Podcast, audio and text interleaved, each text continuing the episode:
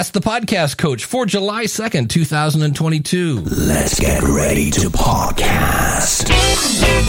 There it is. It's that music that means, hey, it's Saturday morning. It's time for Ask the Podcast Coach, where you get your podcast questions answered live. I'm Dave Jackson from the School of Podcasting.com, and joining me right over there in his red Nebraska shirt, the one and only Jim Collison from the AverageGuy.tv. Jim, how's it going, buddy?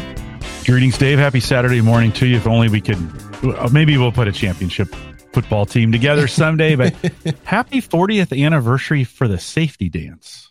40 years ago. Really? 40 years ago, safety dance. You can dance if you want to, right? And you can leave your friends behind.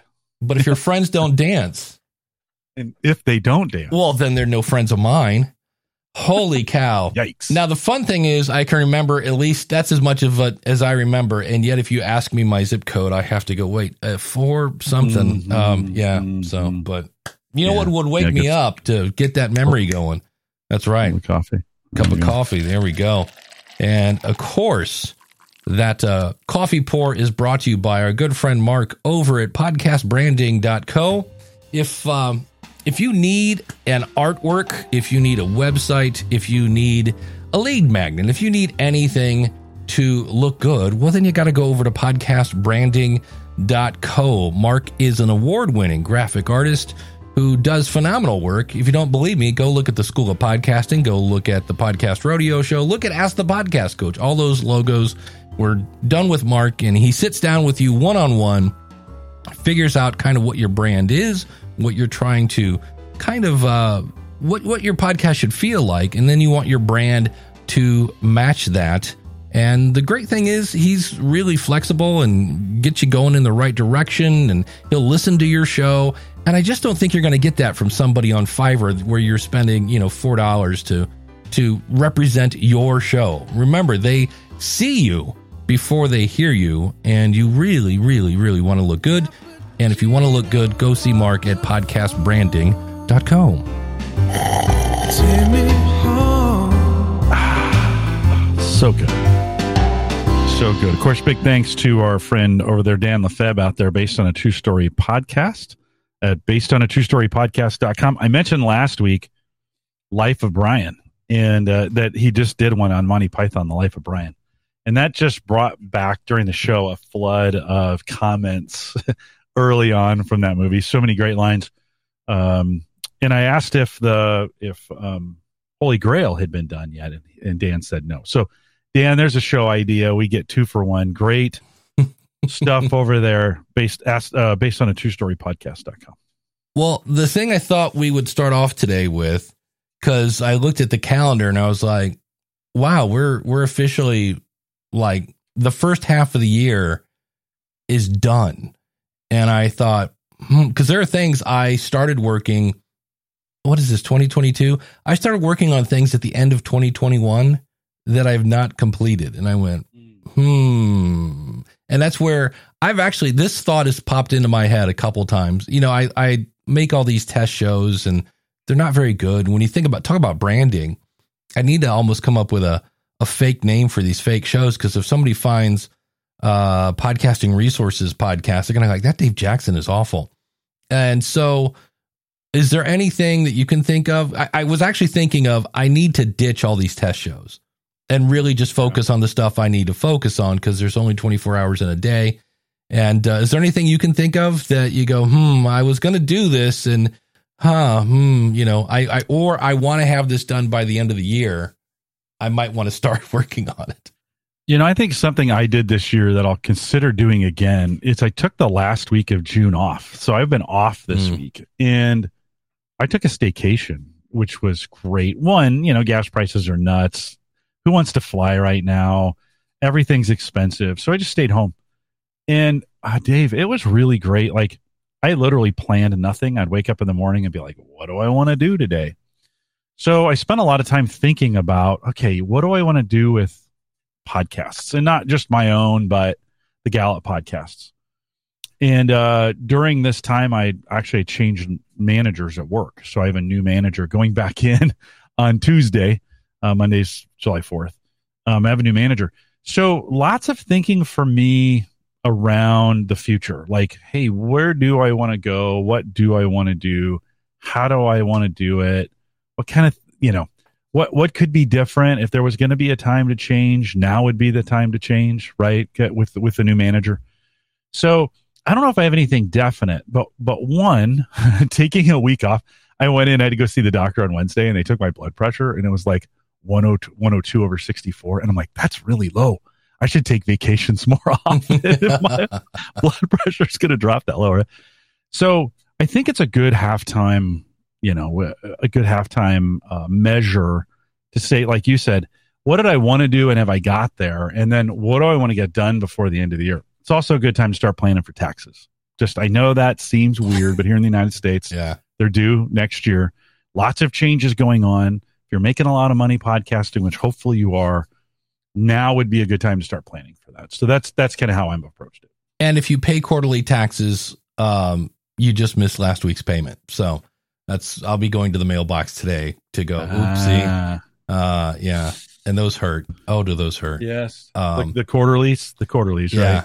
Yeah. Yeah. Uh, but if you uh, if you're watching this live, you can jump into the call at askthepodcastcoach.com slash join. Of course, we're always at askthepodcastcoach.com slash live where you can uh, leave your question in the chat room. But yeah, it's and what's funny is I have people that will join the school of podcasting. We'll we'll plan their podcast. We've got everything lined out. We know our why. We know our who. We've got the equipment. We've tested some stuff, and now it's time to like record something for real. Like this is, you know, we're gonna we're gonna really try to do one here, and that's when people disappear. And so I've I've been in the process literally for a year now of moving the school of podcasting from uh, Thinkific to Teachable. And I'm at the point where I'm like, okay, I'm gonna. It's gonna be messy. There's no way around this. It's gonna be messy. But I thought, well, if I could turn on Teachable, I could send people to that when they sign up, and then as people, you know, eventually leave the school of pie, we'll we'll figure out how to get people over there. And it turns out I have to learn how to build a sales page and Teachable for every one of my courses, which I did not know when I set this up. I thought I could have one.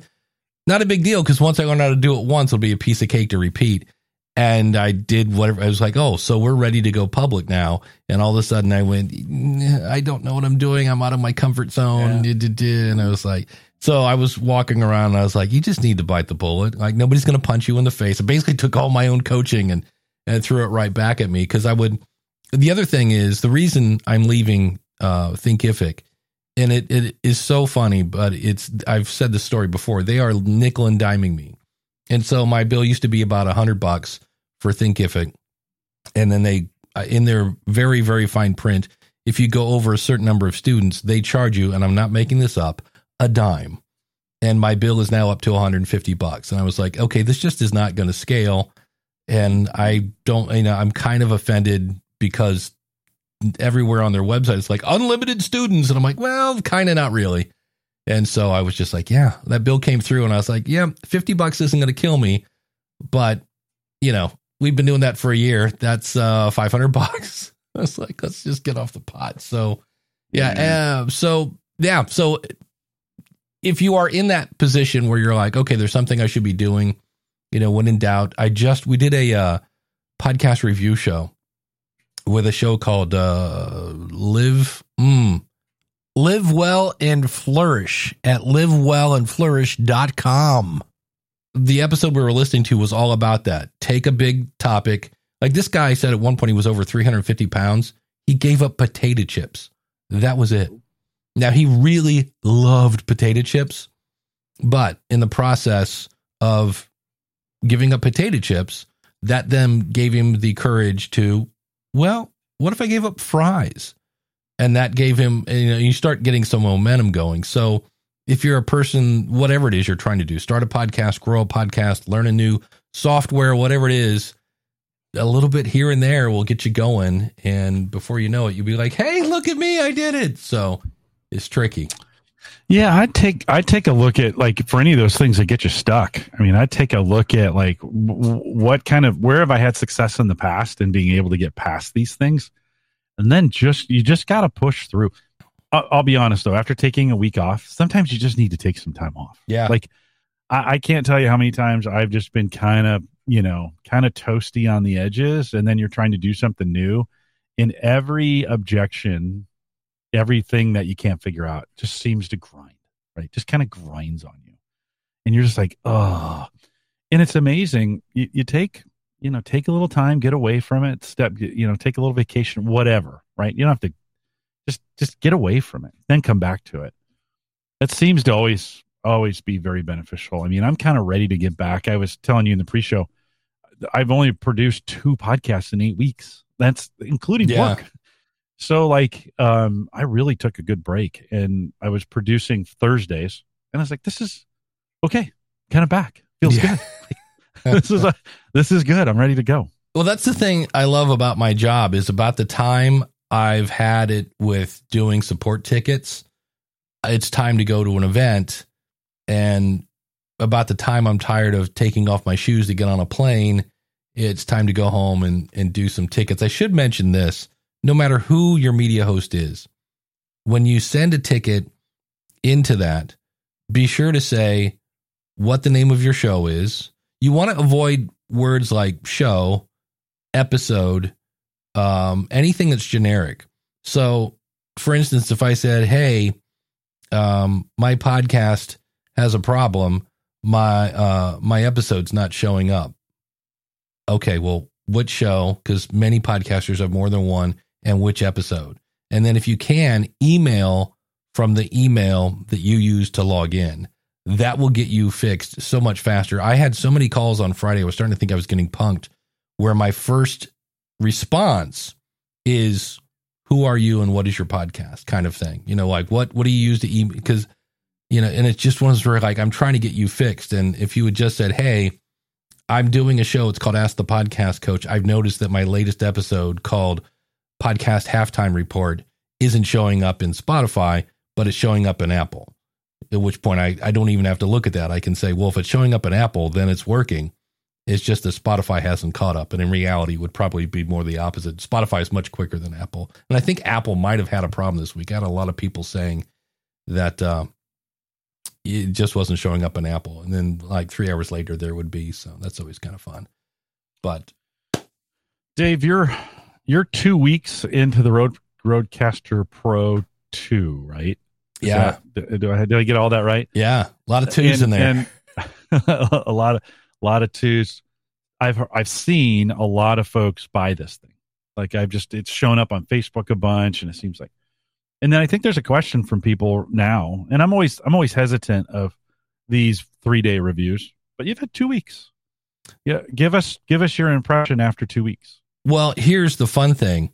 I last night sat down to do like, all right, it's it's time to review this. And so I, I pulled out the Rodecaster one, right? Plugged it in, and I gotta tell you, without a cloud lifter, and I set it up to where it was the same, there is a huge, like noticeable, like cats hissing at you in the background difference when you plug an SM7B into a Rodecaster 1 and then pause the video, take the same exact setup, turn off all the processing, plug it into the Rodecaster 2.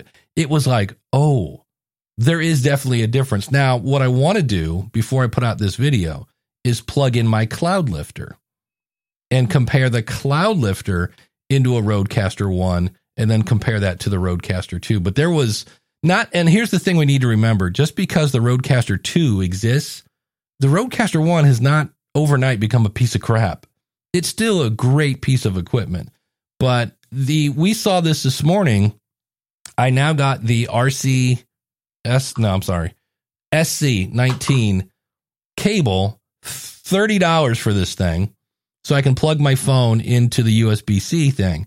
I plugged it in, the Rodecaster rebooted, and then StreamYard couldn't hear me that kind of crap has been going on since the minute I bought this thing to where you're just going, huh? You know, so I went out of road or I went out of StreamYard, went back in, said, hey, use this, use that. And it was fine. But there's just, I feel like I'm in an episode of Scooby Doo where just weird stuff happens all the time. And I'm just hearing Scooby going, "Oh, like what was that?" You know.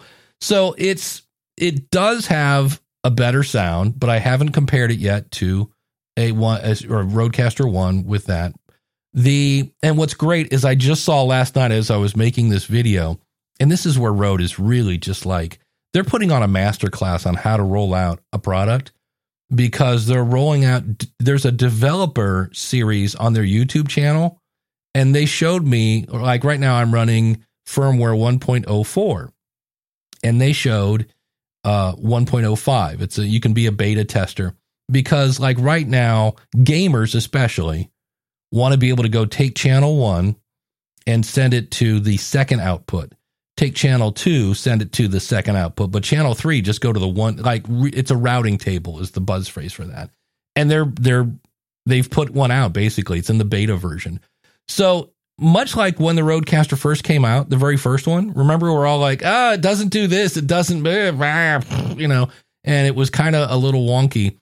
This is very much the same way. I think, and that's the other thing that I'm not worried about it because my thing is like right now, Jim, you are in USB 1 chat, which has a built in mix minus. Now, this is where I'm kind of, um, I mean, I, I have special needs in the fact that when I'm doing a coaching call with somebody and they go, How do I do this in Audacity? I'm like, Oh, cool. Let me share my screen, blah, blah, blah. I used to be able to go to like settings, uh, processing, mix minus, turn it off. And I'd be like, Hey, just don't talk because if you talk, you're going to get an echo. And then they could hear my computer and they'd be like, Oh, that's cool. Cool. All right. Processing, blah, blah, blah. Mix minus on. Mix minus makes is basically the echo cancellation. And with this, you you kind of can't do it easily. So then I thought I'd like solved it. There's there are these two outputs. So I switched my phone to the second output, and lo and behold, USB two has a mix minus on and off. I was like, yes, this is the best, yay, Rode. And then I went to plug in their software, and because I had nothing plugged into USB one, the software wouldn't connect. And I was like, how dare you? I had to I had to grab my hand, unplug the cable, move it about a half an inch to the right and plug it back in. And I was like, the horror of this. Yeah. So it's they'll get that stuff. But uh, I do I you know, I've I've run a bunch of tests on it. The the big question if somebody says, I have the Rodecaster one, should I get the Rodecaster two? And I think my answer is going to be, Do you have a cloud lifter? And they're going to go, Yeah. And I'm like, No. It's not unless you're really a big time gamer and want all the special routing stuff, you know. So, um, uh, I did not. Miss Eileen says she left me a group uh, uh, message about beta. I did see where they're they have, and that's where Rode on their YouTube channel has a beta thing. They're they're with like the developers, and they're rolling out 1.05, which has some stuff. The other thing that I'm kind of again because they're adding stuff. When I look at my channel, I can see where I can turn on and off the um, phantom power, and then I can turn on and off something that has a zero next to it, and I have no idea what that is. So I have to go find a video or something too. So it's it's a great unit. The other thing I need to remember is, and this is where I get really nervous about talking about this thing. It's seven hundred dollars, and I remember once I was doing a consulting call, and I'm running through the guy's why and everything. I'm like, okay, what do you got for gear? And he's like, oh, I got a, I got a PR40. I've got this. I've got that. I've got, uh, I've got the Zoom PodTrack P4, and uh, and I have a Rodecaster. I'm like, wait, you have a P4 and a Rodecaster? And I, he goes, yeah. And I go, why did you buy the Rodecaster? He goes, oh, you said it was cool. And I was like, I was like, that's six hundred dollars. So I I'm very nervous about saying, yeah, well, yeah, this is great because I don't want somebody to spend seven hundred dollars that they either A don't have or B, you know, you don't need. But uh it's it's a little, you know, it's like I said, the very first time this came out, it was uh you know, a little not buggy. Well, no, it's bugs. When when you plug your phone in and the thing reboots, that's a that's a bug. that should be happening. So, but uh, I'm liking it so far. And like I said, the biggest thing I was surprised is when I took the the first one, took this microphone and then hit pause on the video, plugged this one in, started the video back up, it is noticeably better. So, but uh, yeah, I am on Twitter Spaces today, Miss Eileen. She's like, uh, in fact, we have uh, Poppy has joined us on um, Twitter Spaces. So as always, if you're listening on Twitter Spaces, you can uh, raise your hand or whatever it is to uh, if you have a question you want to ask, and if you're watching this live, you can uh, ask a question in the comments, or if you want to join the show. Now, I realize some people like I do not want to be on video at 10:30 in the morning if you're on the East Coast. Well, then just turn your video off, and we've we've had people do that, and we'll just watch their uh, the uh, you know the or put your comments in the chat. We'll grab them from there. Yeah, do that. E- so. Either way, either way. If you don't yeah. want to, if you don't want to. And if I remember, it's always good to see faces. Yeah, you have the M. What what interface are you using? Mo Mo two. Yeah, Mo two M dot two or M M two. Sorry, not M dot two. M dot two is the uh, hard drive specification. M two is the uh, is that yeah, and it works out really well. It's been a good audio interface. I don't I don't need even at even at work. I don't need a rodecaster. Like I don't need the full the way I do podcasts. I just don't need the full one. A really good audio interface is what I'm looking for. Something that gives me amplified sound back into my ears. I definitely want real time sound and and real volume sound. You know the these Audio Technicas, if you just come out of the back with a microphone or with a headset to monitor it, they're terrible. Like I, I don't know how that doesn't get talked about more. In fact, I I I talk to people who are using it that way, and I'm like, "Can you hear me?" And like, "Oh yeah," and I'm like, "Really?" Like, well, it's kind of quiet. I'm like, "No, it's not kind of quiet. It's super quiet. It's kind of muffled." Well, and the, so you got to run that thing through. I I always prefer to run them through a through a headphone amplifier to get the you just get better sound that way. I, I don't know how anybody runs. I'll be honest. I don't know how anybody runs an ATR, you know, 2100 or, or, or any of those mics without some kind of sound amplification on or via USB. Yikes. Yeah. The, that's the, not a great experience. The USB thing always drove me nuts. I have a Q2U yeah. here. And the thing I always hated about it was the fact that now this is a Q2U, it doesn't have it, but you have all this stuff going on on the bottom of the mic. And with the the ATR, there was a little. It wasn't even like a knob that you had to either move this way or that way. And forever, because you're you're trying to get the plug in there, you would bump it, and you would end up basically turning the volume down in your headphones. Where what I love about the Q2U is they put the volume knob right there on the bottom of the microphone. You see there's an up and down arrow key on the bottom of the microphone, and it makes it really easy to to turn your headphones up and down.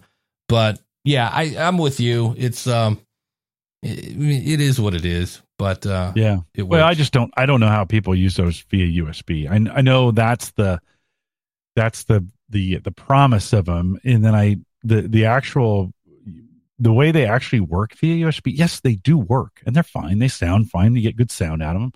All that stuff is good I just prefer to take the extra step, run it through an audio interface, and get amplified audio back to me mm. in my ears. That's the game changer for me. And and the the Motu was something Ed talked me into. Ed Sullivan talked me into. I went out to his place and we tested a whole bunch, whole different bunch of different microphones, a whole bunch of different audio interfaces to Focusrite, the, all those, you know, all those audio. He's got them all. And this is the one that we this that I liked the sound with my voice with a 2100 at the time, I'd even considered switching microphones. I thought, eh, maybe I'll go a SM7B or something different. No, this combination seemed to work the best and it was the easiest. Good little interface, a little expensive. I think it's a hundred or two hundred bucks now, probably. Um, so a little expensive for some on it for just the audio interface. Doesn't do any recording. Doesn't have any of those kinds of things. Just a straight audio interface, two channel. But um, it's worked great for me and Dave until I spill some wine on it it'll be it'll be my, my audio because I went through two mixers. I spill I literally spilled wine on well, two Mackie mixers. That's why it's a racket. That's why I bought the fifty dollar plastic thing. Yeah, because I've got yeah. I've got two drinks right here, just screaming, "Spill me!" And you know, on one hand it's fifty bucks, on the other hand it's like, yeah, but it's protecting something that's seven hundred dollars. So, uh, Scott says uh, I packed up my twelve channel mixer when I bought the P4. So, yep. Yep. it really is, I think, a matter of, and like you said, you don't need a rodecaster, And uh, that's how I was going to end my video. I'm still kind of working on it, but I was going to say if you're just recording Zoom calls, you do not need a RODECaster Pro. If you're doing live streaming and you're going to be adding a lot of sound effects live, um, Don't be boring. then you know then you might need this but again remember the the p4 has four little buttons you can you can load those things up with music and things like that so uh it's uh but at this point i like it it's a little buggy i keep running into weird stuff that i have Yeah, to reboot and i'm i'm positive they're going to fix it so Yeah, Um, get but- better. Gabriel says, "Do you need both the Zoom Pod Track and the Rodecaster?" Absolutely, hundred percent. No, no. They both do the same thing.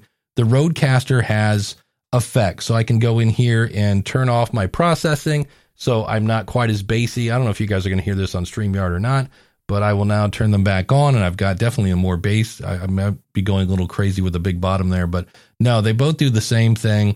The Rodecaster has just a few more bells and whistles to it. Um, the Create Art podcast, which I believe is Tim, uh, that's Tim O'Brien. Um, uh, weird question here: Is there a group you can donate old equipment to for podcasters who may not have a big budget? Since I got my P4, I have a Behringer 4 channel. You know, it's called Dave's Closet right now. I have so much stuff in my closet that I need to, and I always like, yeah, I need to sell that because the longer you take to sell it, the less you're going to get for it. But there needs to be there needs to be two things. One is a, a some sort of like podcast garage sale website. Feel free to get that domain because I have enough domains. And then the other one is findacohost.com. And I don't own that domain either because I see those a lot. And now there is, I believe it's podjobs.net.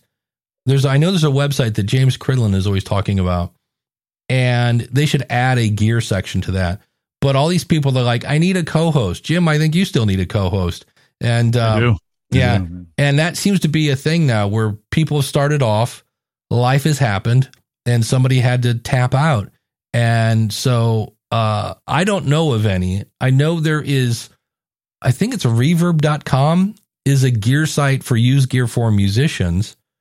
Uh, I know I have quit going there because it's very dangerous for me. Facebook Marketplace. Man, that's when I go, I'm looking for this within an X amount of radius, and like there it is. And uh why do I have a rowing machine in my basement that's very dusty? Facebook Marketplace. uh, Stephanie said, by the way, he bought a used, you know, thinking about, and this is the problem sometimes with these, you know, if we're going to trade equipment. He says he bought a used uh, Q2U. Seller said it worked, but it doesn't work via USB. Any ideas? Um, well, one, you just heard me say don't use USB. I, I'm not a big fan of that, Yeah. but chances are that USB plug that the cable's gone into, somebody left the plug in and then it got pushed up and it broke the solder and I have had somebody successfully fix that. I I had we had one at work do that, and a buddy said, "Hey, can I take this home and try soldering it and fixing it?" "Mm, sure, if you want. And so he took it apart. They're easy to take apart, and he, and he checked the solder. So, Stefan, if you're comfortable pulling that, uh, and I don't know about the two QU, but the 2100 pulls apart pretty easy. You can get to the guts pretty quick. Check the solder and make sure the solder on that. It's a really common. It's a there's no way to do a good design on the 2100 or the 2QU to get that USB plug in. One, it's a USB mini micro, I forget what they call it. It's just too small. And so it it it it just you just breathe on that thing the wrong way, it'll break the solder on the on the board. Uh, it's kind of why I prefer the XLR because you're not going to break the one. That XLR is a big a big component there. So check the solder on the USB. I bet that's broken. And um, she was on a couple weeks ago. She is back via Twitter Spaces, and uh, we're going to bring Poppy up on the stage. So, Poppy, if you want to uh, unmute, I just made you a speaker, and now unmute you here. And uh, thanks for coming back. Thank you. I'm coming from the backyard, sitting on the patio on this really nice holiday weekend. Okay, here is my question. I love that you're still talking about the Rodecaster because everybody laughs. Every podcast space I'm in, I'm like, does my voice need this? And so I wonder if um, you all can talk about if we're having um, an issue with our voice when we're recording for our podcast, and we kind of know the issues, but we can't figure out how to address them. How do we work back from, I want my voice to sound rich and I'm a big mouth and I have a lot of uh, dynamic moments when I am reading my script. How do I work back from not specific brands, but like how do I know how to fix my setup to address some of the problems that I'm having? Uh, there are a couple things. What I usually do is like r- right now, I'm not sure how you're holding your phone or if you're using a headset, but you have a slight plosive issue where if you, uh, so that is done by usually, uh, if, if you're using, for lack of better phrase, a standard mic, I usually point my microphone at the corner of my mouth and then I will record and I will say, uh, thanks to Andrew Scott of uh, Podcastage, I will say, please bring pizza pronto. And then I might, and then what I do is I say whatever I'm doing. So I'll be like, hey, this is the SM7B pointed at the corner of my mouth. Please bring pizza pronto. And then I'll go, okay, this is me talking directly into the SM7B. Please bring pizza pronto. And then you can kind of then, when you hear the one that works, you know what you did. But it does take some, because uh, I I'm going to guess you're on a headset. Well, no, I'm actually on my patio just talking into my iPhone, but I do have a pretty good mic and I have played a lot. I have a pop filter. Oh. Oh. I've played a lot with um, distance from the mic because what I find is I have a really good microphone, but when I get any distance back from it, even with all the different settings on it, I get so much room sound, uh, and and that's just uh, a challenge I have because of how I have to record. I just don't have a lot of options, so I'm just trying to figure out like how do I troubleshoot this. You know, I I do a test run of my intro every time to make sure I'm close enough, but I'm not too close. I do all of that, and then sometimes it's like, uh, is this fixed in post production? Do I compress? Do I equalize? Like, how can I think about this? Because every time I hear about a new gadget, that's sorry about my dog. That's every right. time I hear about a new gadget, I think, oh, maybe that's my answer. And someone said recently, I'm like you, and I was on the road. Um, the Rodecaster Pro and it solved that problem. Mm. And I'm like, mm. I need to find money for the Rodecaster. And then I was like, I can't keep doing that. Like, I don't know if that's the solution every time I have a problem with my. Yeah. What I see a lot of people do that are using their phone is they, they do the bit where they'll put it on speaker and they'll hold it like flat and they'll talk into the bottom of it. So now I, and if you say happy peanut butter, into your hand, you'll feel that you'll feel the air come out of your mouth. So what you want to do is hold the phone like you're talking to a person. So now what you're actually doing is you're talking across the microphone and uh, by having but, it off speaker, it doesn't work. Jim, you, you're dying to jump in here. Yeah, Poppy, though, isn't your question? Your question isn't about your phone audio. It's about your microphone audio, right? No, audio, right? that's that's correct. Here's the overall problem I have. I don't want to cramp my style when I'm narrating because I've worked really hard to get to an invisible script style. And I, if I cramp my style by making my head and my mouth stay in one spot, it just really doesn't work for me. So I'm feeling like, what is the issue? Would it be oh. mic technique only, or is it the mic itself, or is it? So I use the Focusrite Scarlett and I have mm-hmm. uh, the Shure MV7. MV7. Ah. Um, and it, it's a I love that mic. I've got a I've got a solution for you. The MV7. He said, looking behind him, trying to find it. The windscreen on that thing is too thin.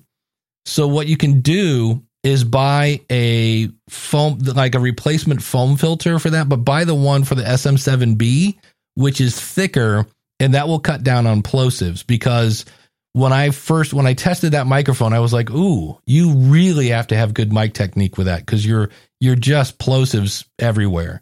And so that was, I, and I actually researched. I was like, um, you know, replacement pop filter for MV7, and like four YouTube videos came up. I was like, okay, I'm not the only person having this issue. Um, so so that's that's the plosive problem is mic technique, but the rest is just uh, EQ. In some cases, some people need a de-esser, and what a de-esser is is it's the upper upper upper range of treble, and for some reason, the way people talk, their s's get a little harsh to where you like. In some cases, they'll make you blink. They're like, ugh, that just it just cuts through in a a not great way. And so there are plugins there. What do you use for like software and in, post production? Oh, so I edit in Hindenburg, and then if I'm having an issues because I have a lot of film clips in my pod, I run it through Auphonic. Okay, yeah. In in the the thing I love about Hindenburg is you can have like external VST plugins. And the one I use is called it's from Waves. It's called Scheps Omni Channel and it replay and it, I want to say it's 50 bucks like it's not super cheap but it it does so much stuff. I used to have a piece of hardware called a um, DBX 286 but what this is it's a compressor, it's a noise gate, it's got two de-essers in it and a EQ so you can really pick what frequencies you want to boost and and it's what's fun especially with a de-esser is you can solo it so you can hear just the frequency that you're trying to get rid of. And so I will turn that until I get to this really high pitched thing. And I'm like, uh, that sounds awful. I'm like, yes, that's what I want to remove. So it's a it's a pretty handy little tool. And, and hey, Dave, can you I'm sorry, can you say that again? What is the name of it? Yeah, it's it's from Waves is the name of the company. The name of the plugin is Scheps. So it's S C H E P S Omni Channel and uh, I think I heard about that from Chris Curran from uh, Podcast Engineering School, just to give him credit on that. But uh, it's it's one of my favorite things because I think no matter what my DAW is, I can make me sound good. It's a really really cool thing. So that's what I was looking for. I so appreciate that tip. Thank you. Anything else we can help you with? That was it for this morning. Thanks right. for hosting this as always. Oh, no problem and we will uh, bring up the one and only. Like we have royalty coming to the stage. Um, Miss Eileen, how are you? Hello, hello. How is everyone? Can you hear me well? Well, we hear you great. Okay, well, I'm on the Samsung Q2U, but I'm not going through the RCP2. There we go. yeah, so great. I'm so glad that you got your hands on one. And um, I'm going to assume that right now, when you're on Twitter Spaces, you're not using you're using the old Rodecaster now, right? No, I I am going through Bluetooth. Now what was fun is last night I plugged the SC19 cable into my phone and was playing Spotify and everything sounded great. This morning, I take my SC19 cable, plug it into the second USB C, plug it into my phone, and the sound of it sounded horrendous, like completely unusable. Because I'm playing the new media show, and Todd and Rob sound like, I'm like, okay, that's not going to work.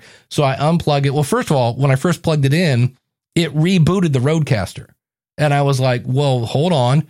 So then um, StreamYard couldn't hear me because it switched the output. So these are just the wonky little things. Like they're easy to fix. I'm like, hold on. So I got out of StreamYard, went back in and said, nope, use uh, USB one chat for the input and output. Everything's cool. And plugged the phone back in, would not work via the cable, even though it did last night. So I turned on the Bluetooth. So right now we're doing Twitter spaces to my phone over Bluetooth. But I, I again, I will probably when we get done, I will reboot the Rodecaster, do the hokey pokey, turn myself around, and and plug everything back in. That is one thing that I do not like about the Rodecaster Pro 2. Their on off button is wonky. Like the other one, you go click and it was in. This I like. I have to get my finger just in the right spot and hit it. And um, that drives me nuts. The other thing is the Rodecaster 2. If you had the cover on it, you could go, you'd hit the on off button and it'd go, Do you want to turn it off? And you'd hit the on off button again and it would turn it off. You didn't have to take off the plastic cover. I know these are first world problems to go. I have the same turn- issue. I, you know, and I feel like, why make me hit twice? I understand that you want to make sure right. that somebody really wants to quit, but it is extremely difficult to actually hit that button. Yeah and even if you had it pushed up against something by mistake, it's probably not going to turn it off. So just let me push one time. Yeah. Don't make me push that and then push again on the screen. I, I just think that's kind of goofy, but I don't know that that is something that they will ever address or fix or or whatever. But uh, one of the first things that I had issues with was um, the smart pads. Well, you know, they have the Rode uh, Connect app. Is that what it's called? No, that's not the. It's not the Rode Connect. Uh, no, that's it. There's Rode Connect on Rode the Rode Central. Rode yeah, Central. There you go. Right. So I go into Rode Central and I uploaded some music, and so then I wanted to have the little ducking feature right next to the smart pad where I have the music. Well, you can't do that on Rode Central. I but it, it never it never dawned on me that I only can't do it because I'm using the app. If I would just use the screen, I can move things around wherever I want them. To me, why have an app, a desktop app, right. that is less capable well, than the software, than the device? I'm sorry. well, and the thing that, that drove me nuts is their mix minus button is only on the second output. So I plugged my computer to the second output and I was like, this is perfect. This is exactly what I want. And then I fired up um, Rode Central and Rode Central wouldn't connect to the Rodecaster because it wasn't plugged into the first output. And I, yeah. so it's just little stuff like that that you're like, and you're like, okay, they'll fix this eventually, but it's it's but, not. But congratulations to me because this is my first time actually having any mixer. well, except for the analog mixer that I had back in right. the 70s. that doesn't count. Okay. yes, I'm that old. Um, but um, yeah, so I'm getting used to this whole idea of routing and input outputs and all that stuff. And so I got stuck with Twitter Spaces because just like you mentioned, Dave, sometimes the device actually gets buggy because I was doing what you said and I was using the um, the connector that actually came with my Mac, my mm. M1 Mac, because I don't have the SC19 yeah. and they don't have it on Amazon. I'd have to set up a whole nother account with yeah. somebody else. And it's yeah. like, and if you not that serious, y'all. If you buy the nine dollar cable that looks like it would work from Amazon and it says that it's Apple IMF compatible, no, nine bucks is not going to. No, no, sorry, no, yeah. So it worked the first time, just for me doing a test, but it was just me, and I was testing, and it just sounded like it was picking up, um, from the phone even though I was talking into my mic, it was picking up room noise from the phone. So I'm like, ah, pulling my hair out. Of all the tutorials on Rodecaster Pro 2, none of them talk about using Twitter Spaces because I understand that Clubhouse is different. Twitter Spaces is the way it accepts audio is totally separate. And I'm like, oh. okay, one day I'm going to make that tutorial as soon as I figure out how it works. Yeah, I was telling Jim I'm going to make one video because I started to make a video last night. It was like 22 minutes. And I was like, that's a little long for YouTube. So I'm going to make one on, on here's what I like about the Rodecaster 2. And I'm going to make one like, here's all the things that this thing is doing that are weird. And help those so, people. So I saw the the developer thing, and then like like I said, I saw your post because my friend Barb Tomlin, shout yeah. out to Barb Tomlin, she pinged me because she knows I have the Rodecaster Pro 2, and she pinged me on your Facebook post. Yeah, and so I left the thing there about they're getting ready to up, you know, push out this beta, but also my friend Alec from Take One Tech, he's got a whole video about using it with bringing in voices from Discord as mm, well. Yep. So it's a little bit more complicated because it involves Ecamm Live because we're in the Ecamm oh, yeah. together. So, but you could probably because Alec covers so much in his video, you probably can still pick up on you know some tips about how this whole thing works. yeah. Yes, not not but, not perfect yet. yeah. So I signed up for the beta. I, I said, right. let me go and sign up. Then I got the email from them and it gave you the little instructions on what you're supposed to do. And when I saw the part that said tap 10 times I was like, never mind. Yeah, you're tapping out. like, why couldn't it be five times? Right. Three, three is my limit. Yeah. I'm not tapping something ten times. Yeah. And and then you have to, of course, if you're doing something important or you don't want to, you know, right. worry about bugs, then you gotta undo. Oh, and I was like, you know what? Let me just let the people. Yeah, let other people play in the beta. Time. I'm beta testing a bunch of other stuff. I don't have to beta test the RODECaster when I don't even know what I'm doing to begin with, right? So I'm not the best beta tester for this, but I well, you, but you might be actually the best beta tester for this because you're coming at this with a fresh set of eyes, right? I mean, absolutely. How? Let me let me ask you this question, uh, Miss Eileen. What do you think as as first time? You know, scale of one to ten, new user experience. Rate this thing as you would see it as a new. Yeah, I mean, you're not necessarily tainted by all the other ones, so to speak. Give it a, a user experience score for us. Oh, I have to give it a seven because, okay.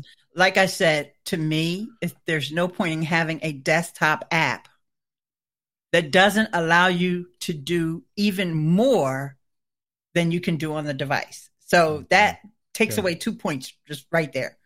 and and it's not clearly stated, you know, yeah, you can do all these things on the device, but the desktop app is just there for you to like transfer your files. I'm like, I don't need that. Yeah, well, it's probably not. They've probably got a bunch more development to do on the app.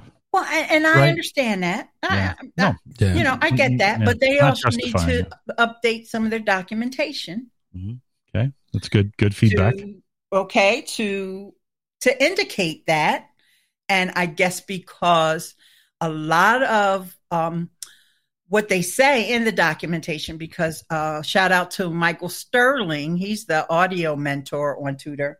He gave me some, you know, to use Bluetooth, to try to use Bluetooth. And um, some of the documentation is kind of like, well, if you had the old one, this is what the new one does. Well, no, I didn't have the, the old, old one. one. Yeah. And I didn't know what it did. So talk to me in baby talk. Yeah.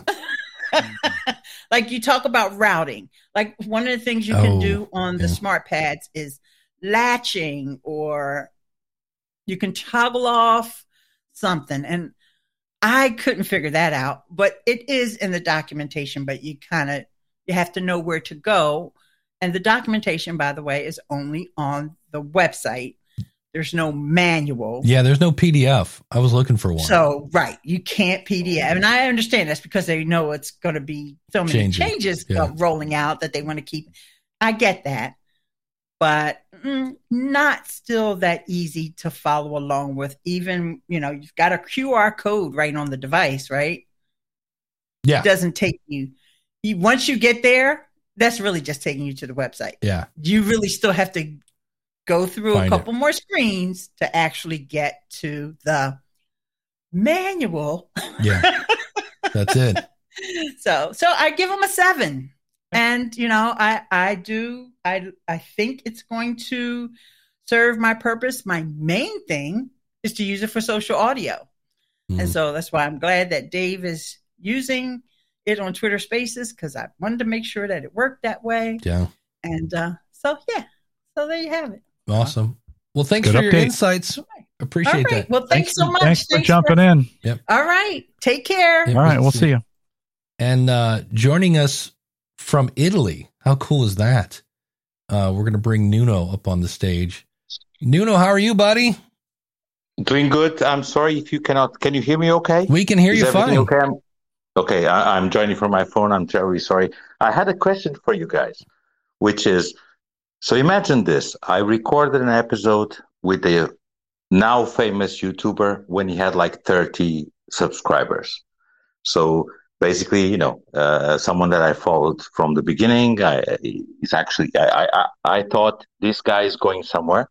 He's now 700k uh, subscribers. I still have the audio, but obviously, because you're starting out, my audio was recorded with my webcam. Not his, but my audio was recorded with his webcam. Now, I have an issue, which is I could I could create an episode saying, you know, like a a time uh, a time machine, right? At the time, but I'm worried that if I release that episode, that I would look like someone trying to take a, a bit of advantage uh, out of him, right? How would you guys approach something like that? That that would be my my my question at the moment. Uh, first, I would run it through Descript Studio Sound. That thing is magic. We got other questions coming up about Descript, but I had somebody, I swear they were standing next to an air conditioner. And it's, I, I edit a show for people that are actually doing brain surgery and they're cutting tumors out of people's heads and stuff like that. Brilliant people, but their audio is the worst I've ever worked with. I run it through Descript and add studio sound to it. Do not do it at 100%. It always goes a little overboard, but like 95%, depending on what the the how bad the audio sounds. That will clean up the audio from the webcam and make it presentable. Um, how do I do this and not sound like I'm capitalizing? I'm not sure on that one, Jim. Any any I mean you could yeah. say because you are in a way. That's that's the fun part. Yeah, don't get me wrong. He's, he's actually, you know, he, we find out in the call that he's actually lives. When I was in UK, he lived like uh, 15 minutes away from me, and you know, we're actually sort of friends, but I don't really want to go that way, right? I don't really want to go into a way of looking. It's not because of him, because, you know, we've, we've had talks, we talk all the time, but you see, I don't want to look like someone trying to capitalize on his uh, success, right? Even at the beginning, you know, it's a funny thing that I asked him, so what's your goals next year? And he says, oh, 30K subscribers. And he's now 700K. Well, then so, you, you maybe you edit that question out. Uh, yeah, the thing that you said to me before, which is edit stuff out that sometimes we forget. Yeah. yeah. yeah that would be anything that you're like, ooh, that could sound weird. Just edit it out. Yeah. Do, do a clean edit. You know, I, I may, and Stefan says this in the chat, I may just see if he can do another interview. Right. Like, it, it, and that doesn't, you don't have to do that interview to catch up. Like, ask some questions let's just let's just let get the elephant in the room out of the way and just say hey you've had great success with this you know i i interviewed jamie siminoff who was the founder of the ring you know at ring.com you know been yep. giant they sold it to amazon for i interviewed him oh i don't know maybe a year before they sold to ring and and you know uh, every once in a while you run into that kind of situation I contacted him later. I, I didn't get anything back. Right. I, I, tried to be like, Hey, you want to come back on and talk about this? And, and it just wasn't the right time for him. So I think I'd reach out first just to see they can at least say no. And then I, if they say no, then maybe look at the audio you have, see if you can clean it up, edit, edit out what, what isn't, uh, what isn't right. And then, I mean, if it's relevant, release it. If it's not, don't, you know, if it's, yeah that's that's how you that's how you tell if it's you're trying to take advantage of the situation or not. I mean, if you release it and it's not relevant, it you're you know it's it's pretty obvious, right? The other thing you could do, other think about doing, is doing some editing it with some of some current audio from you.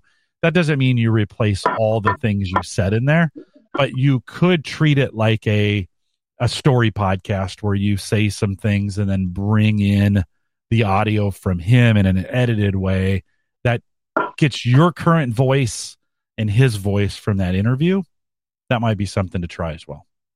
Yeah, that that, that was actually my my idea because uh, again, you know, like my my show is, is um, you know, I like to concentrate on the little people of my my space, right? And uh, obviously, at the time, you were little people, not in a bad way, but you know, not not the not go to the major uh, people that everyone knows but try to have a, a, conversation with the community with people that some a lot of people does do not know but they do great things in our hobby so my thing is also that is that if i go now and talk to him at the moment obviously 700k subscribers it's it's not in line of what i want to do but i thought about that i thought about maybe doing a like a time a time machine piece right this is what happened three years ago mm-hmm. right? Yeah, yeah, yeah. It's a good way to make it fresh, make it relevant, and still use the audio from the past. Correct. Correct. Yeah. But I'll, I'll take. I'll take also the note of, of Dave on that of, of running it through Descript, my audio, to see if it, if it can be salvaged. Uh, it might, you know, like, like Dave says, Descript is uh, is strong, so it could even yeah. be salvaged that way. But but I would I would want to to run it at that point of time, right? Because again, I think it would be interesting even for the community to see someone, to see someone at the time and now after three years, two years, three years, where they are at the moment. So yeah. that would be good. Yeah. yeah. Good call. Good call. Awesome. Thanks, Nuno. Thank you so much, guys. You bet. Thanks Cheers. for jumping in. Cheers. One, huh? Cheers to yeah. you. Yeah, DR asks, she says, uh, that studio sound on Descript is amazing. How do I gauge the percentage on it though? What I do is I always turn it up to 100. And at first you go, oh, that sounds amazing. And then I don't know why, but it always goes a little too far. So what I did on my last one was I just kept hitting the down arrow. I went, all right, 99, 98. Sounds good, sounds good, sounds good. Okay, 84, 80. Ooh, I'm starting to hear that whoosh of the air conditioner. So I was at 84 and I was like, all right, 85, 86, 87 is the let's let's no okay here oh, 88 88 there's nothing there and that's as high as I can go that's as low as I can go without letting noise come in so it's it's kind of it's a little bit like setting an audio level right you go up and you're like ooh I'm in the red okay let's go down a little bit a little bit okay now I'm in the yellow now if I get loud nope I'm still in the yellow you just kind of got to play with it a little bit and find that setting and uh and then you'll be good to go and um it is. It's it's I I mean I love Auphonic, but this is great at not only setting the levels, but also uh, getting rid of noise without really, you know, it's. I mean I hear horrible audio, and I just think ugh, and I run it through Descript, and and I'm not doing anything. Uh, Tim has a question about um, their um, their removal of and stuff. We're going to talk about that in a second. Before we forget, though, uh, we should probably thank some people. If you go over to askthepodcastcoach.com slash support, you will find, of course, links to James over at the Dog Podcast Network. He's currently the teacher's pet. Sounds bad. The teacher's pet. He's never mind. I was going to say pet of the month, but I'm like, no, that's for anybody that remembers. No.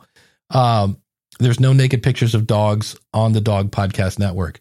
Uh, what you have over there are great shows that aren't they naked all the time? I guess Isn't they are. Just, yeah. Mm. They they don't they don't even do like the Daffy Duck, not Daffy, uh Donald Duck, Yogi Bear was another one that was half naked if you think about it. Mm-hmm. Um yeah.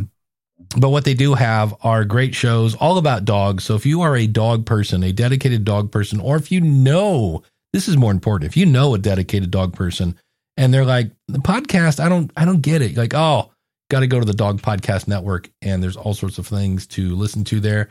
And uh, Podpage, let me find my note here. They just rolled out a new thing in Podpage. They now have um, season pages. So if you have seasons in your podcast, they will make a season one page, a season with all the episodes from that season. So Brendan over there continues to make it awesome. Uh, you can try it out at trypodpage.com. And if you want to uh, learn Podpage, go to, you guessed it, learnpodpage.com if you just can't get enough Jim Collison and you want to dig through his back catalog, go over to theaverageguy.tv and check out Home Gadget Geeks. Uh, if you're thinking of starting a podcast or if you want to grow the one that you have, well, when you think podcasting, think schoolofpodcasting.com. And again, thanks to all of our awesome supporters over at askthepodcastcoach.com slash support. And can I get can I get some more coffee? Oh, you do need some more coffee. That's a you? long. That was a long hour, man. It was. Thank you. Much better. I mean, it uh, was a good hour. Don't get me wrong. It, it was, was, a good, good hour. hour. And Tim, we are coming back to your Descript question. Dr had a quick question here. I also have something called Bounce Cast. I bought that on AppSumo as well. I think it levels out everything, but I bought it before I got Descript. Yeah, I bought it, made a video on it, and kind of went meh. Like, okay, it's better than nothing, but it's not. uh it wasn't great. I gotta go. And thank you, Jim, for starring these. I didn't know we could star questions. That's really cool. Yeah, we started doing that on the Gallup stuff that I was doing. I have a producer behind the scenes starring the questions. Nice. And that like that just changed my workflow altogether. So I just started doing it here. Yeah. So Tim says a question about descriptors. Is there a way to make the removal fill? Oh, I hate this remover filler words not so harsh. Sometimes when I use it, it cuts out words, especially when someone says um. I used to use in the early days of Descript there, there's like an arc here. The early days, it was awful. Then they added a couple. And I used to go to ask the podcast coach and go find the filler words, delete them. And it was awesome. And it would be like, I removed 280 filler words. Then they added more filler words to where I can't do that because it's cutting out stuff. And I'm in the process of trying to learn Descript. And it's sounding like it's cool because I can go go to the next filler word. And then you basically have to manually either listen to it or manually edit it. And that's where I'm like, well, if I'm going to manually edit it, I will just, I use, um, and only because it's the first software I knew, I, I will use Sony SoundForge because I can speed it up really fast. And then it's, it's a great kind of scalpel tool if I really want to get in there and do that. So I'm with you. I think their filler word removal tool. I know you can go in, and this is what I need to learn. I need to learn how to take out a scalpel and edit in Descript. And that's something I haven't had. Uh, that is something I'm hoping to do over the holiday weekend because we've got a day off here on Monday, and there are a bunch of things I want to uh, do. So uh, Clay asked a question. says, "Is the MV7 as gain hungry as the SM7B?" No, uh, it's uh, especially when no the Focusrite Vocaster has 70 dB.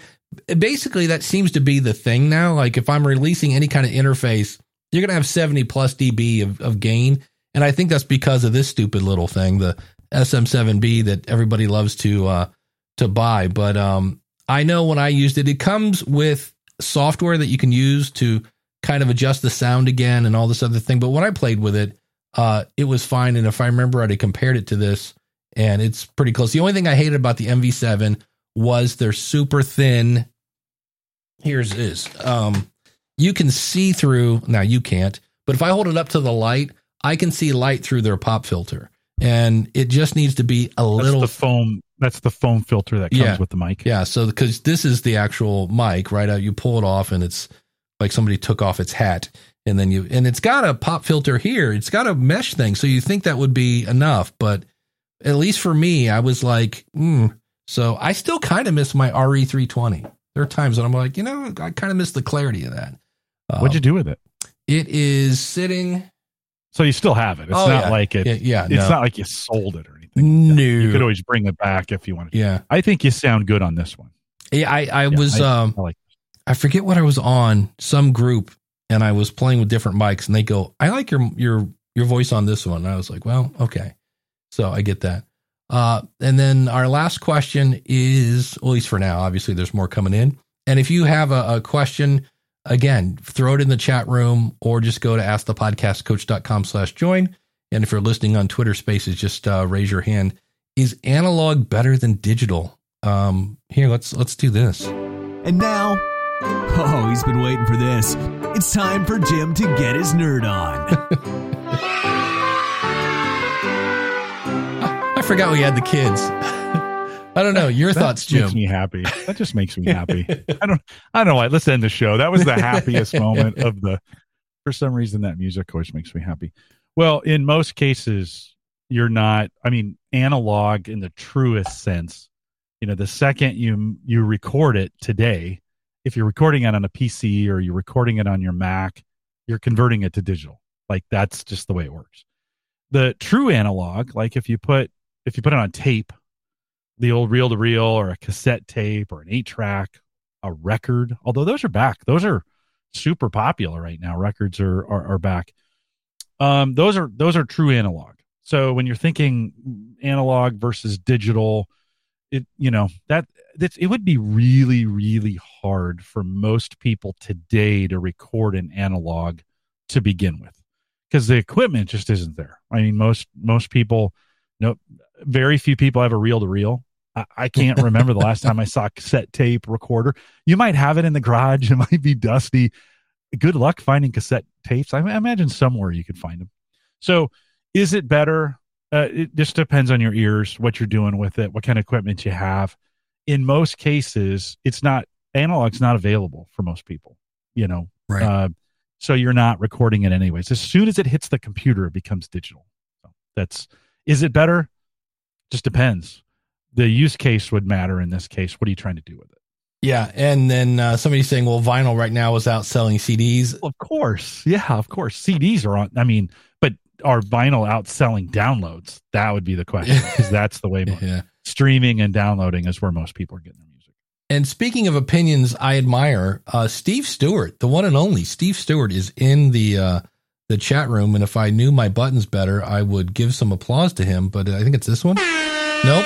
I'll give him an air horn. It's it's the Steve Stewart party. So, uh, yeah. Uh, Steve says using Descript for filler words is better when you can share the timeline to a non destructive DAW. Uh, for those of you that are new to the podcasting space, DAW, besides what you say when you see a brand new baby, is stands for a digital audio workstation. Uh, he says they uh, something they work with in this case Descript. So something like Audition, Reaper, Hindenburg, uh, Pro Tools you can undo bad Descript edits in those DAWs, which is really cool. I again, I say I need to learn Descript because I know the um, uh, they just I uh, Squadcast came out with a new version. For the record, new version. You know what's coming with it. That's right, kids. Have a few bugs, just a few, not a lot, just a little. But I found a couple, and to their credit, they fixed them really quick. Uh, and it was a dumb one where like I'd scheduled something and it didn't show up in upcoming, but it showed someplace else. And they're like, "Oh, oopsie, sorry. There you go. It's fixed, Dave." So, um, yeah. So it's it's uh it's like anything else, right? Whatever tool you're using, you kind of have to learn the pros and cons and things of that nature. So I have to to uh to look at that. The one thing I I am looking to create and have yet to find because everybody just points me to the Descript YouTube channel and I don't want to learn Descript in three minutes. I want to, or I want a playlist of three minute clips that are like, like they don't, I've yet to see somebody explain Descript. You have your uh, drive. Drives are made up of compositions. Compositions are made up of files. If you have two files together, it's a thing that I can remember the name of. Like I need somebody to break it down, and that's what I'm doing right now, and I'm getting there. But uh, and and the way you do that is by just getting out of your comfort zone. Because I I'm I'm editing a episode that's coming out at the end of July, and I was like, that gives me four weeks to figure this out. So, um, but uh, thanks for that, Steve. We really appreciate it. And oh, by the way, if you're going to Podcast Movement and you're thinking of starting editing, uh, and and Steve feel oh Steve can't add a link to the chat. I I'll put a link in the show notes. Steve is doing a the day before Podcast Movement a an event for podcast ed- and actually it's not just for editors. It's for if you work in the podcasting space so if you're a consultant if you're an editor if you're a booker if you're what other things do we do in podcasting? I don't know. Voice actor. It's it's for the podcasting space. And it's the day before uh podcast movement. And steve if you can tell me the name of that i'll be happy to uh oh there you look at him podcast editor academy conference dot uh slash conference uh, but use Dave's affiliate link. I Dave will dig it out. Yes, it, will be in the show notes.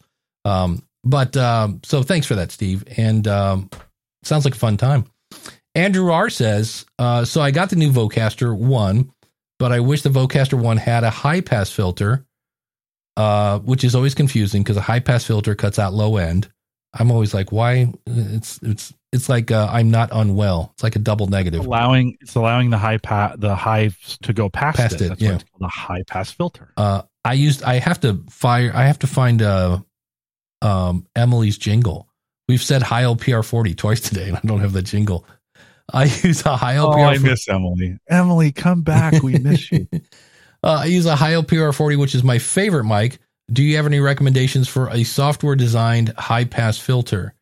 Yeah, the Waves, uh, the thing I mentioned earlier, Scheps Omni Channel Pro, whatever the name of that was. Uh, in Hindenburg, they allow you to to cut that out. Most DAWs, I mean, really all a high pass. It's it's a really fancy EQ. So um, Steve Stewart might know he's uh, the king of all podcast editors, but most EQ you can do that. Um, so he's do you? So the thing is, it's kind of interesting because you're using a Heil PR 40 in itself, which is a bassy microphone. It has a lot of low end. So, um, that might be part of the. If you're getting too much low end, that might be part of the problem. Uh, but I, I understand. You're like, look, I like that. I just, how can I fine tune that warmth of it? So that would be, uh, I to me the Scheps Omni channel is like the ultimate plugin that does everything. So every time you say Scheps, I want I think of the Three Stooges. You know, I just can't get it out of my mind. Scheps Omni channel, Curly's noise gate, and Moe's compressor. Nyak, nyak, nyak, nyak. Um. So anyway, uh, now we're old. Now we are really old. Oh my god! Like, what's a knows. what's a stooge? Listen, I, I, mentioned I mentioned safety dance in the beginning, and I got a note about ten minutes later from my wife. She said, "Thanks for that. Now I've got that song." She heard me say it. She's like, "I got that song stuck in my head." So the safety dance has been rolling around in your head all show. Sorry. That's it. How would you connect an extra mic to the Rodecaster Pro? Well, it's got four inputs. So if you have five people, A, you have too many people on your show. That's a big round table.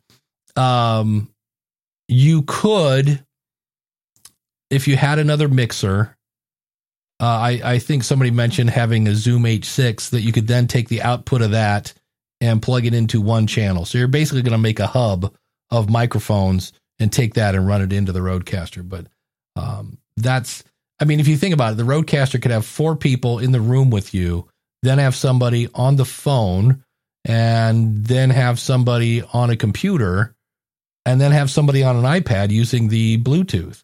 That's seven people. I'm like, that's a lot. I mean, I've I've seen at events where you'll have five or six people on a panel, and it, it's weird because you want to be, um, what's the word? You you want to let everybody get some sort of um, to share their input. And if it's only 30 minutes or 40 minutes, it's it's tough. And then you always have that one person that's a bit of a mic hog that won't give it up. Uh, so, uh, but um, you, you could do it. But I, am I'm, I'm pretty sure the Rodecaster, either one, the one or two, is gonna do what you uh, want it to do. Um, you can. We did this one time where we had two mics and four people, and we used. You know, you can use an arm like this to mm. slide the mic between people. It's fairly quiet to do it. It requires some eye contact and a little bit of directing when someone you know someone wanted the mic they would you know they would kind of make a sign and then then gently pull the mic over. So you could add other voices in. I mean you're talking about two different things. Can you with four inputs could you get eight people in there fairly comfortably? Sure you could do it that way. It'd work. Take some coordination take a little bit of uh, effort on that. Do you want to is the second question dave in in you know yeah. 30 minutes or an hour. But you never know the use cases. And right. I, I never want to discourage somebody from trying maybe yeah. a great podcast to have eight on there o- over the course of whatever. Listen, if Critical Role can do three hour podcasts, you can do a three hour panel discussion and and and you. I can't guarantee people will listen to it, but you can do it. I did a panel once on monetization, and I was the moderator at Social Media Marketing World, and I just went to each of my panelists and I said, instead of me saying you should try to sell your own stuff, and then have you go, yes, I agree. Yes, I agree. Yes, I agree. I go, we have, uh, I think we had 40 minutes. I go, I'm going to give each of you seven minutes to present your monetization strategy and what works for you and what doesn't. I go, and then I'm going to do my little seven minutes and then we're to take questions. And Gary Leland was on that panel. He's like, this is the best panel I've ever been on. He goes, because it's always awkward stepping on people. It's like, nope, you first, then you, then you, then you because they all had different stories and things like that. Now you can't do that with every uh, panel, but that was a that was a fun way to uh, to do that, and it made it easy because I, I, I, didn't have to moderate. It's a good it's a good way to moderate panels, though, Dave. I, I always tell panels when I'm doing that, and I love it's one of my favorite things to do is panel moderation. I just love doing it. Um, as I tell them, I'll call on you when when mm-hmm. it's like to to avoid the confusion, or I'll make eye contact with you, or I'll do something along those lines to let you know it's okay so that that way they're they they feel comfortable. They know it's their you know um the the other thing and we do this trick all the time too. I'll tell them if you have something to say just bring the mic up. Because oftentimes they might have a handheld. Just bring the mic up. Don't talk. Just bring it up and then i'll know you have something to say. It's just one of those visual cues so that i can call on you. By the way that works on a podcast too. Dave and i do this all the time. When i'm not talking i generally move the mic away And then when I have something to say, I'll bring the mic in, and Dave knows he's not having to guess. Right? It's just kind of a visual cl- uh, clue. Um, so he's not like, "Did you want to say something or not?" I mean, he's pretty. I by now you know my face when I want to say something. You've you're like, okay, what do you think? well, and the other thing is Jim's really good at watching. Earlier today, I had my headphones were wrapped up in something and I couldn't move, and so I had to bend down and grab that, and and Jim could see that I was doing something. He didn't know what it was, but uh, uh, it's like you know uh, he just kept on talking, which was great. Keep going. You got to keep going. You got to be ready to ready to go, ready to keep keep doing it. It's just part of the. It's kind of part of the process. But there are little tricks you can do, and it's if you got a co-host, you get to know the co. I mean, Dave and I've been doing this a long time. I know what I I can look at Dave and know what he's going to say. Like at this point, but there are some tricks you can do to kind of make it easier in those kinds of situations, so people aren't stepping on themselves or each over each other or whatever to get the interview to be a little smoother. I like that. Uh, by the way, I like that seven minute idea. That's a little too long for me. I would probably say you got three minutes, and then yeah. we'll we'll go into some discussions. But th- that's just me. And if you're thinking, oh no, they're going to talk about the creator survey, we might do that next week. I want. I found another one. This is at Sounds Profitable's website. This is uh, Bryan Barletta, and of course now um, uh, Tom Webster and uh, Ariel uh, I so want to say this and that because it's Nissenblatt. What? Because it sounds like this and that, and that's what it says on her Twitter. It's like, but it's a survey called the latest data on podcast discovery. And if you scroll down, they have they all this different stuff. But they said, why did you stop listening to podcasts? And 34% of people. Well, first they said um, they surveyed, asked UK uh, the UK sample size. Why did you stop listening to podcasts? So this is kind of like what we're up against. Like, why would somebody stop listening? And 34% said, I can't find any podcasts that interest me. 29% said, I don't have enough time to listen to podcasts. Uh, 14% said, I find listening to podcasts inconvenient, which I kind of laugh because that sounds very UK ish. I find it very inconvenient. Uh, but I thought it was was interesting. And then down later, they say, why have you never listened to a podcast? So these are people that have never listened. 51% said, I'm not interested in listening to podcasts, which makes me kind of, it's, it's weird because when you are a disgraced TV personality, you go right to podcast to keep your audience. And yet when you're a, in the media, you, some people mention their podcast, but a lot of people I always get, especially on TV shows where it's, it's a drama or whatever and they're walking down the street and somebody will say like, "Oh yeah, I heard this on a podcast," and the other actor in the in whatever the series is will be like, "Podcast." I thought that's just a bunch of weird nerds in a basement, you know, rambling on about nothing. That's the the thing I hear a lot. They kind of like, yeah, yeah, podcast schmodcast kind of thing. So I wonder if people are getting that vibe from fictional stories and saying, yeah, they're all crap or I don't want to listen or whatever. 20% said I don't know how to access podcasts. And that was the one that kind of jumped out at me. I'm like, maybe we need to add a, a tutorial on our website on here's how you subscribe to the show uh, and let them know it's free. 15% I don't know what podcasts are. Uh, that that is kind of interesting, but again, those people are still out there. That's why you explain what goes on in your show. 15% said I don't like listening to speech content. How dare you? Uh, 13% said I don't have enough time to listen to podcasts. So that whole time thing comes up. But uh, I just thought it was interesting. The the one that jumped out at me was the 20% I don't know how to access a podcast. And I was like, maybe we need to start teaching. You know, we kind of assume everybody has, but maybe maybe not. I don't know. Well, in the latest Edison report, wasn't there something like the Zillennial, the Gen Z, I call them Zillennials, are um, are they're the most they're listening to the most podcasts of out of anybody. I think that's one of the stats that I saw come out of that. So we may, you know, interesting to see, you know, if your podcast is is talking to that though that age group, there may be a you know that that may be something to to look at as far as an unreached audience, an, an untapped audience, so to speak. There's a lot of yeah, there's good opportunities there. Well, the the thing I just said we weren't going to talk about, we've got eight minutes left, so we can throw this in here since since we're doing stats. Um, this is the creator study.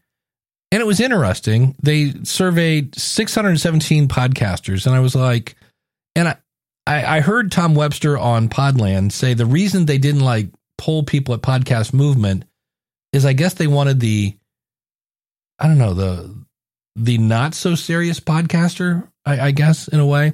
But they showed they compared a lot of this to the U.S. population. So shocking, a lot of dudes are podcasting when there's 49% of the US population is men, 69% are podcasting. So that's a little skewed. Uh, so again, we say women, there are 51% women in the US population, 29% are podcasting and 2% that are non-binary are podcasting. That seems crazy. That that number like that's yeah.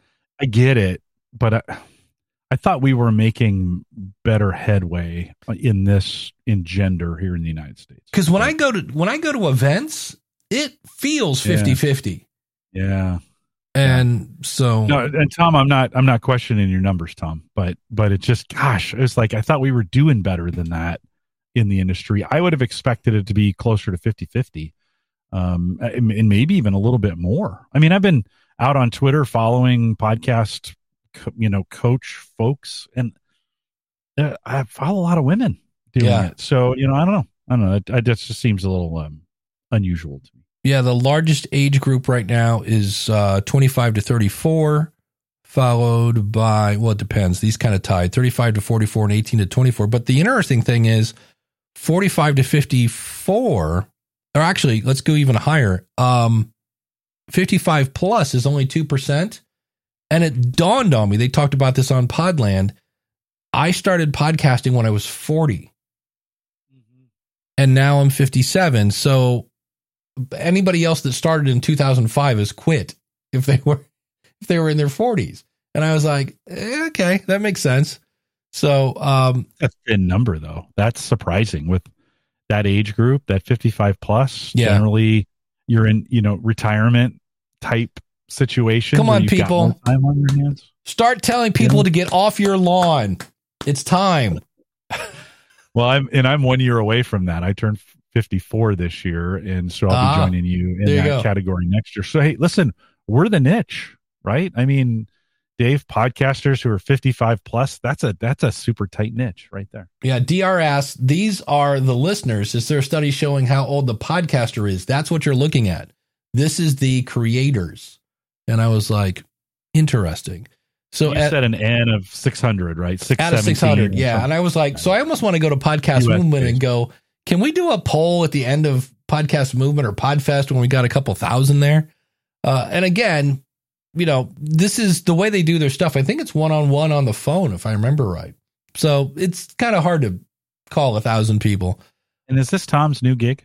This is Tom's new gig. Sounds profitable. Yeah. yeah. And this was it was Tom working with Edison Research, and I forget some other people. Uh, it was sponsored by uh, PRX, Simplecast, Podbean, Pod News, Red Circle, Spreaker, Podcast Movement, Market Ing- Ingenuity. Sure.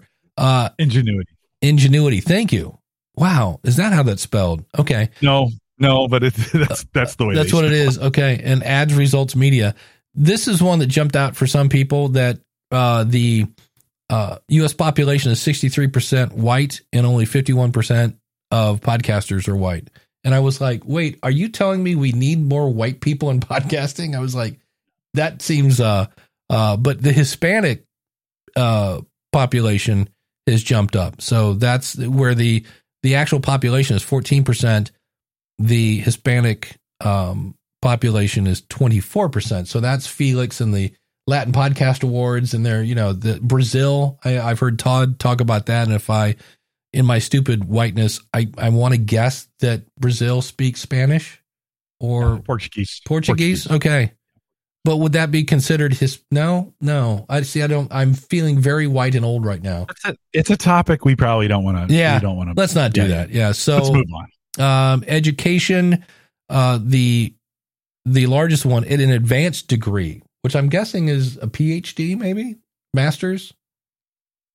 I mean, I've got a four year degree and I have a two year degree.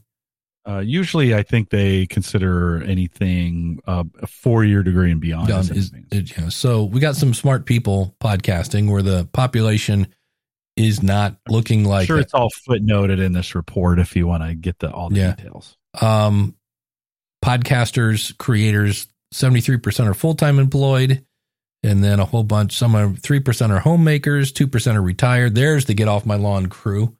So that's the that's that two percent fifty five plus. There. Um, income. What I would like to know here is not what their total income is. How much of this income is from their podcast? That's what I would like to know. But again, uh, it doesn't match the population, and mostly work from home is 45%, which I think everybody now is working from home. I, I, have fun getting them back in the office now that we're all doing that. Um, and then this, this was an interesting question. Creators actively drive workplace purchases so I, I'm I wasn't sure exactly what they were going for there, unless you're I guess you're an influencer at your job in a way. So that was interesting. Uh, what else do we have here? What does over index? You're you're a you're a guy that works in. Have you ever heard this phrase? Creators heavily over index. I guess show up. In other words, there's a lot of Democrats podcasting, which either means A, there are a lot of Democrats podcasting, or B, there are a lot of Republicans that are ashamed to say I'm a Republican. Yeah, I mean that doesn't represent the U.S. population. Yeah. I think is is what they're trying to refer to there. Yeah. Um, Jim, you can attest to this. Creators pass on the love of podcasts to their children. Sixty-six percent, yes. So you've got your daughter. I know has got a podcast. Daughter and son are thinking about it. They they they really haven't pulled the trigger on it yet. So I, they're not there, but they're they have expressed interest in it. That's me. I have a niece that almost started a D and D podcast. The um, creators are active users of YouTube, Instagram, Facebook, Twitter, TikTok, Snapchat, WhatsApp, LinkedIn, Reddit, Clubhouse. Clubhouse is down at 24%. Uh, they use, and this is the one that I'm, I keep seeing that Edison Research is kind of bringing up. As much as we all hate Facebook, there are plenty of people still using Facebook. And I know from me trying to move people to a different platform, they're not moving. So I think that's part of it. They like to uh, follow other podcasts on social media, which is again just that whole community thing. And uh, they both. Uh, I don't. Do you own an iPhone and an Android device? I bet you do because you're a nerd. I have both. Yes. Yeah. I have a an Android pad around here somewhere. And do you listen to podcasts on smart speakers? No. Yeah, I listen to radio. The only time I listen to radio is I go into my kitchen and I ask the woman in the tube to play a local sports channel, at which point I usually throw up in my mouth just a little bit because it's horrible. Um, the most often used podcast platform is Spotify. And I would love to know. Uh, that's what I would love to know geographic data because Spotify is much more popular in other countries, maybe than the US. YouTube and then the uh, the podcast app. But I'll uh, I'll put this link in the show notes if you want to check it out. It's uh it was interesting. I was like, hmm, okay, so we need more women in podcasting. We've been saying that for years. Um, I actually interviewed um, Hilda, Holistic Hilda, would be coming on the School of Podcasting. So, um, and uh, podcast creators listen to a few more podcasts than the average listener. But uh, an interesting survey, and thanks to uh, Brian and Tom and everybody at Edison for uh, putting that together. It uh, gives you an idea of who's making content, I guess, in a way. So, but uh, now I, I, we'll see if I can. Uh, I don't even remember where this is. I need to find. There we go. I have to to practice my pie reading, so I can figure out when to my fader. But anyway, that's iMovie. Same in iMovie when you're rendering video. It's just a it's a pie, and you're like, oh, am I close or not? So you, you have to figure it out. It's always fun, but uh, Jim, I know you're you're still kind of trying to figure out what to do with with or without a co-host. You got anything going on over at yeah. Home Gadget Geeks at this point? Uncle Marv, who's oh, generally out in chat, he's he's got a family reunion this weekend, so he's he's a little tight up. But he joined me. Uh, he got a Mac, so we spent a little bit. Of time. He's a Windows guy, and he got a Mac. So we spent a little time mm. saying, asking why and what he's using it for, and some of those kinds of things. So, um, some interesting content uh, out there. It'll be released a little bit later today out at theaverageguy.tv, or you can go to homegadgetgeeks.com. There we go. And on the School of Podcasting, I will be talking about the Rodecaster again. So if you heard it here and then you hear it over there, it's because, well, uh, it's it's a lot of content, and I'm going to get the most out of it. A couple other things I'm I'm reviewing. It's going to be kind of more of a gear talk over there, and that's uh, one of the things I'm I'm really finding through this whole exercise is when you try really keeping things concise. And I thought about this today. Like I should have one sentence for every feature. Like preamps, yes, they're better. Uh, you know, this and the, like everybody's talking about this cool producer mode where you can talk to like channel two can talk talk to channel six, and I'm like, yeah, that was in the old one and you can edit the specifics of the effects. Yeah, that was in the old one. So I'm kind of here's here's what actually is new, uh, and yes, it's faster to download stuff and things like that. So that'll be coming on the School of Podcasting, along with things like uh, Podcaster Studio Pro, which is a software that you've seen me use here to organize my content and things like that. So I'm down to about an eighth of a pie. So I'm going to call it and say thanks for tuning in.